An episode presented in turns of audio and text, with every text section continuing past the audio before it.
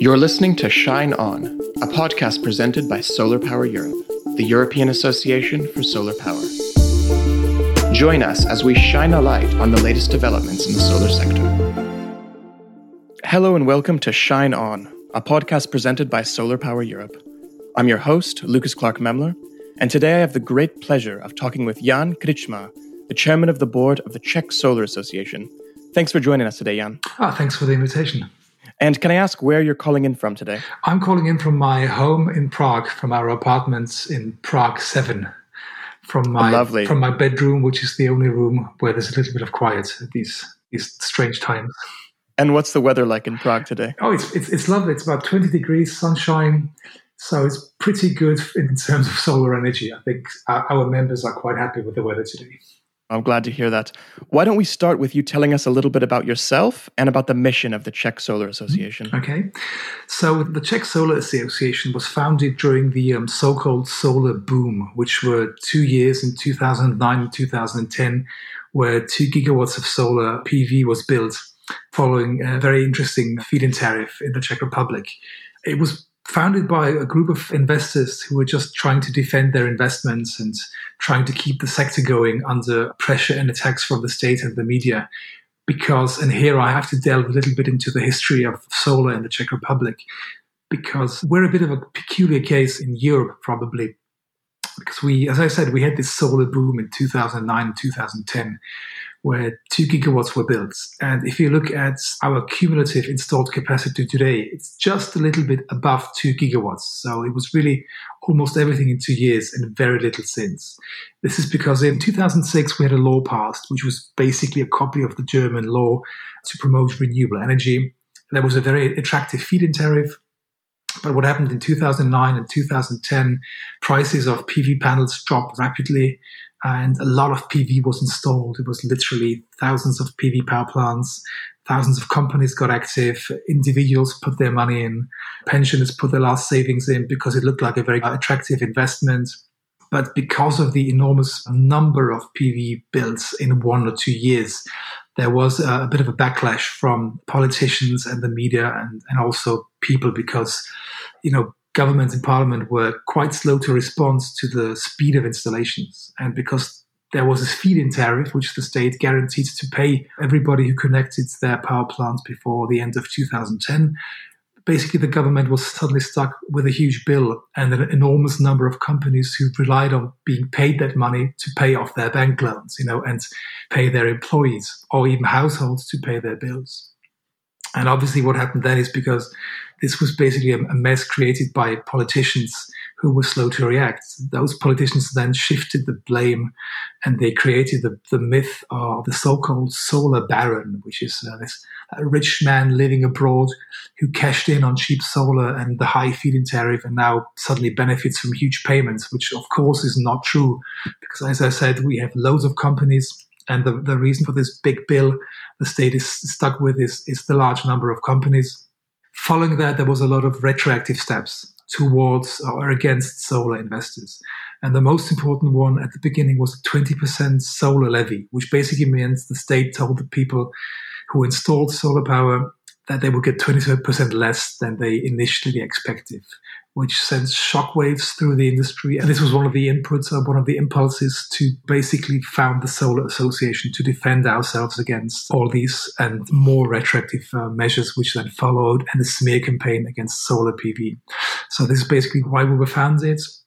We then grew and attracted not only large PV investors, but small investors installation companies that set certain industry standards and safety standards. We now have members ranging from financing banks to the people from the Czech Technical University, individuals who just like solar power.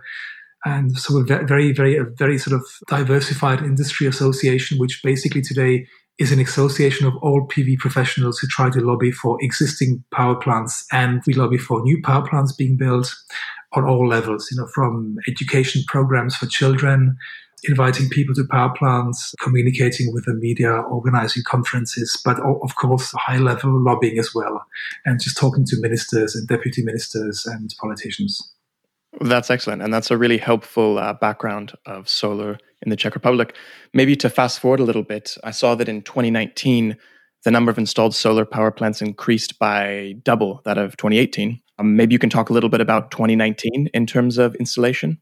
This is this is something which you know at, at a first glance looks like a like a huge success. Of course, we're doubling the number of PV plants and doubling the number of capacity. But the trouble is that uh, we doubled our capacity from about 12 to 25 megawatts uh, annual installation, which is of course nothing compared to to countries of a similar size. But for us, it's of course a huge success because there was for many years there was virtually no growth in the PV sector at all. There was nothing. There was no support from the state, not even for small household PV. Then there were a few small steps the state began to make to at least support household or residential rooftops. And now we are in the situation where we can say that we have at least, you know, we're doubling the capacity every year. what is an achievement, I think, is that we're moving away from residential rooftops being the mainstay of the industry to larger uh, installations. And by larger, I have to say we don't have any new ground mounted installations being built. Everything that's being built in the Czech Republic is on rooftops. But we're seeing more and more installations on large commercial rooftops, which is pretty good because, as I said, those are the projects that will give us bigger, bigger numbers rather than those small residential rooftops. Yeah, well, small steps uh, should still be celebrated. Definitely. And fast forwarding even further up until the present, I'm wondering if you can talk a little bit about how the COVID 19 crisis has impacted solar deployment in the Czech Republic or has impacted projections or, or anything like that? Well, the first thing that we did when the crisis really hit the Czech Republic and when there was a state of emergency declared and, and the government took certain measures, that we tried to call every single lawyer who works with us and try to ask them whether there's any possibility that Czech politicians could abuse the current state to basically do some nasty things to the industry, to put it mildly basically to take away the feed-in tariff or lower the feed-in tariff or introduce new levies and taxes. Mm.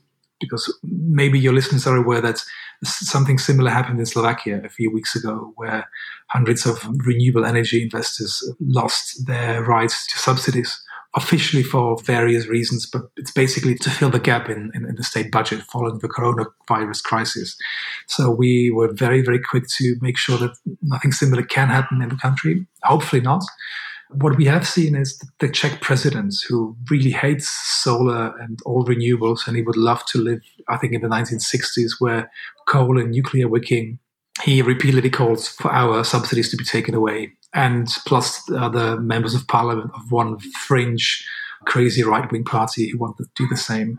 Another very interesting and important topic for us was O&M because some districts in the Czech Republic were quarantined, so you couldn't access them without special permission. So it was an, a question of who can enter them, whether service companies are allowed to enter, what permission they need, and we so we helped with paperwork. The same with cross-border employees, because there are companies, O&M companies that work abroad, or foreign investors who maybe have German or Austrian uh, O&M technicians come to the Czech Republic. So these things were sorted out quite quickly.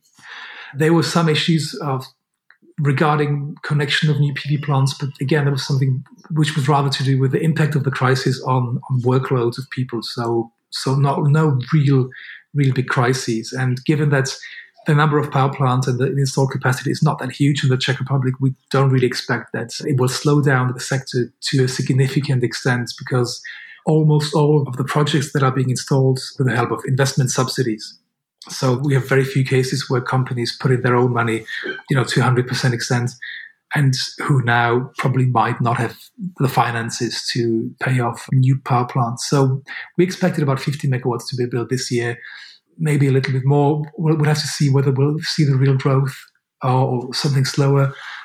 But that's one of the positives when your industry is really dealing with, with other issues. You know, when you're not growing that, that quickly as other countries, uh, even the repercussions can't be that bad, you know.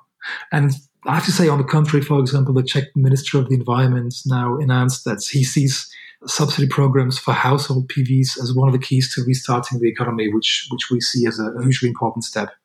Absolutely, and on a more uh, specific level, with the Czech Solar Association, Have you had any action and contributions to fighting the virus in any way? Uh, yes, we did quite a lot because, again, our, our members are very active in this regard. We had, um, I think, as, as, soon as the crisis hit, we had several conference calls with our biggest donors and biggest members.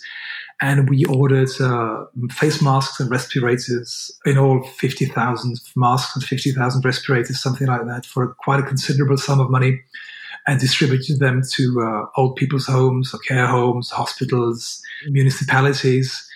And what we then did is we supported an NGO which provides meals for firemen or nurses and, and, and that. And now we're actually in the middle of a third wave of, of collecting funds for a project that should support people in old care homes who can't probably communicate with their families as before. So this is something we're doing now. Yeah, that, that that's brilliant to hear. And and uh, we wish you good luck with with continuing with this. Um, to go back to what you mentioned a little bit earlier in terms of a green economic recovery, wondering if you can talk a little bit about what you would like to see happen on a national or EU policy level to ensure there is a recovery and that it's a uh, a green recovery. I think it's important to see this now as an opportunity, even though this sounds like a stereotype. But people are now seeing that in times of crisis, you have to act and adapt your behavior to uh, deal with the crisis. And of course, uh, we, are facing a short term crisis in the coronavirus, but a larger, um, longer crisis in, in, climate change, which is a much bigger threat, I think. So I think we have to urge people to carry on this fighting spirit and to use the energy to fight off climate change as well. You know, people are probably using their cars less often, considering their, their everyday behavior, and people see that changing people's behavior is, is much less than what is demanded of them right now. You know, we to fight some aspects of climate change. Doesn't require people to be at home for several weeks, but maybe leave the car at home once a week or something like this. So small steps. So this, that's just on the on, on the personal level. You know? But then you have obviously things like you know, okay, if I'm changing my behavior, maybe I can change my energy provider and, and look for energy providers who who uh, deal with you know who buy green energy and all this. And obviously, then on a larger level, it's restarting the economy, but preparing it for a further crisis. You know, becoming more more independent, more more secure. You know, self sufficient. And because you know people forget that decentralized energy means uh, a decentralized economy and decentralized parts of the value chain, which in turn strengthens regional economies and can help in terms of crisis when people are not as dependent on other parts of the economy. And of course, you know, companies with their own energy supply will be more resilient. And the same goes for households in, in terms of crisis when you're suddenly faced with a loss of revenues, you know. And of course, countries themselves are, are more reliant when they're not dependent on large or centralized power. Because what, what we're now seeing is luckily, I don't think countries have a problem with large power plants, but we're now in a situation where I think we can imagine a, a, future crisis where it will be more difficult to work suddenly, and there are certain things that you can't do from home. You know, you you, you can't social distance in a, in a control room of a huge power plant, whereas if there are two you know service technicians on a on a 20 megawatts power plant, they might not even see that you know see each other the whole day. So there are a lot of aspects that we that we can take from this. You know clearly, you know, even plainly taking this in terms of public health, because we now have a precedent when drastic measures had to be adopted to improve public health. And of course, climate change is also public health issue. And the measures we need to fight that are probably much less drastic. But what is very important for, for people or for companies in Central and in Eastern Europe is to not forget that the economies here are probably not as strong. And just from a perspective of, of, of, popular opinion, you know, green recovery might not be as popular as in other countries. And sadly, especially in our countries, but several other countries, we don't have politicians who are strong enough and self confident enough to pursue perhaps a more greener recovery plan. But you know, we have populist ruling by means of opinion polls and what we need here is actually companies uh, rather than politicians who will send out signals that green targets or climate targets should not be abandoned or postponed. So that's on the contrary, we should come out of this crisis more resilient. This is something that the Austrian president Alexander van der Bellen said. You know, he says there are a lot of things we can have, we can learn during this crisis, and if we if we use them. If we use the things we've learned during the crisis for the future, then at least the crisis won't have been for nothing. You know, we'll actually use this crisis.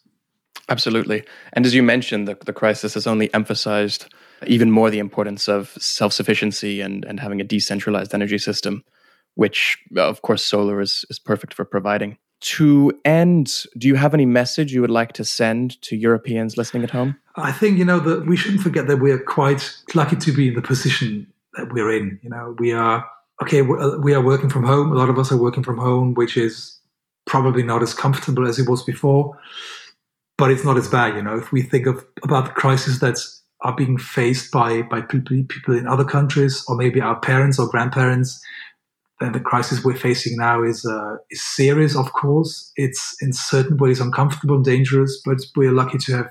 I mean, this is the biggest crisis of this generation, then I don't think it's that bad. You know, but by which I don't want to. Of course, I want to say that the people who are suffering or dying. You know, it's it's. I don't want to demean that in any in any sort of way, but we should really try to use that what we learned now to to go you know forward. And and of course, you know, I don't think we should get complacent. You know, the, the we we should we shouldn't say okay well now because we have this crisis we should forget about all the other problems we have you know especially climate change yeah I, I, think we can manage more than one or two things at the same time. And you know as I say don't don't get complacent. Of course I think it's almost a, a, again a stereotype now to, tell people to to stay at home if, if they can because I, I think by now everybody who can really stay at home is staying at home which which is quite good. And and all I can say is that I hope this you know this will be over soon and we can we'll be able to go outside and meet with friends again. Maybe in a different world, maybe wearing face masks, who knows? But but hopefully we'll have learned something from this. Absolutely, yeah. We we all hope that it's over soon. Well, I want to thank you, Jan, and uh, thank you for the information. I know it's been very informative for me. And again, I wish you all the best with your fight of the virus in the Czech Republic and with uh, solar in Czech moving forward. So, thank you so much for your time. Thank you. It was a great pleasure to talk to you, and thanks for the invitation.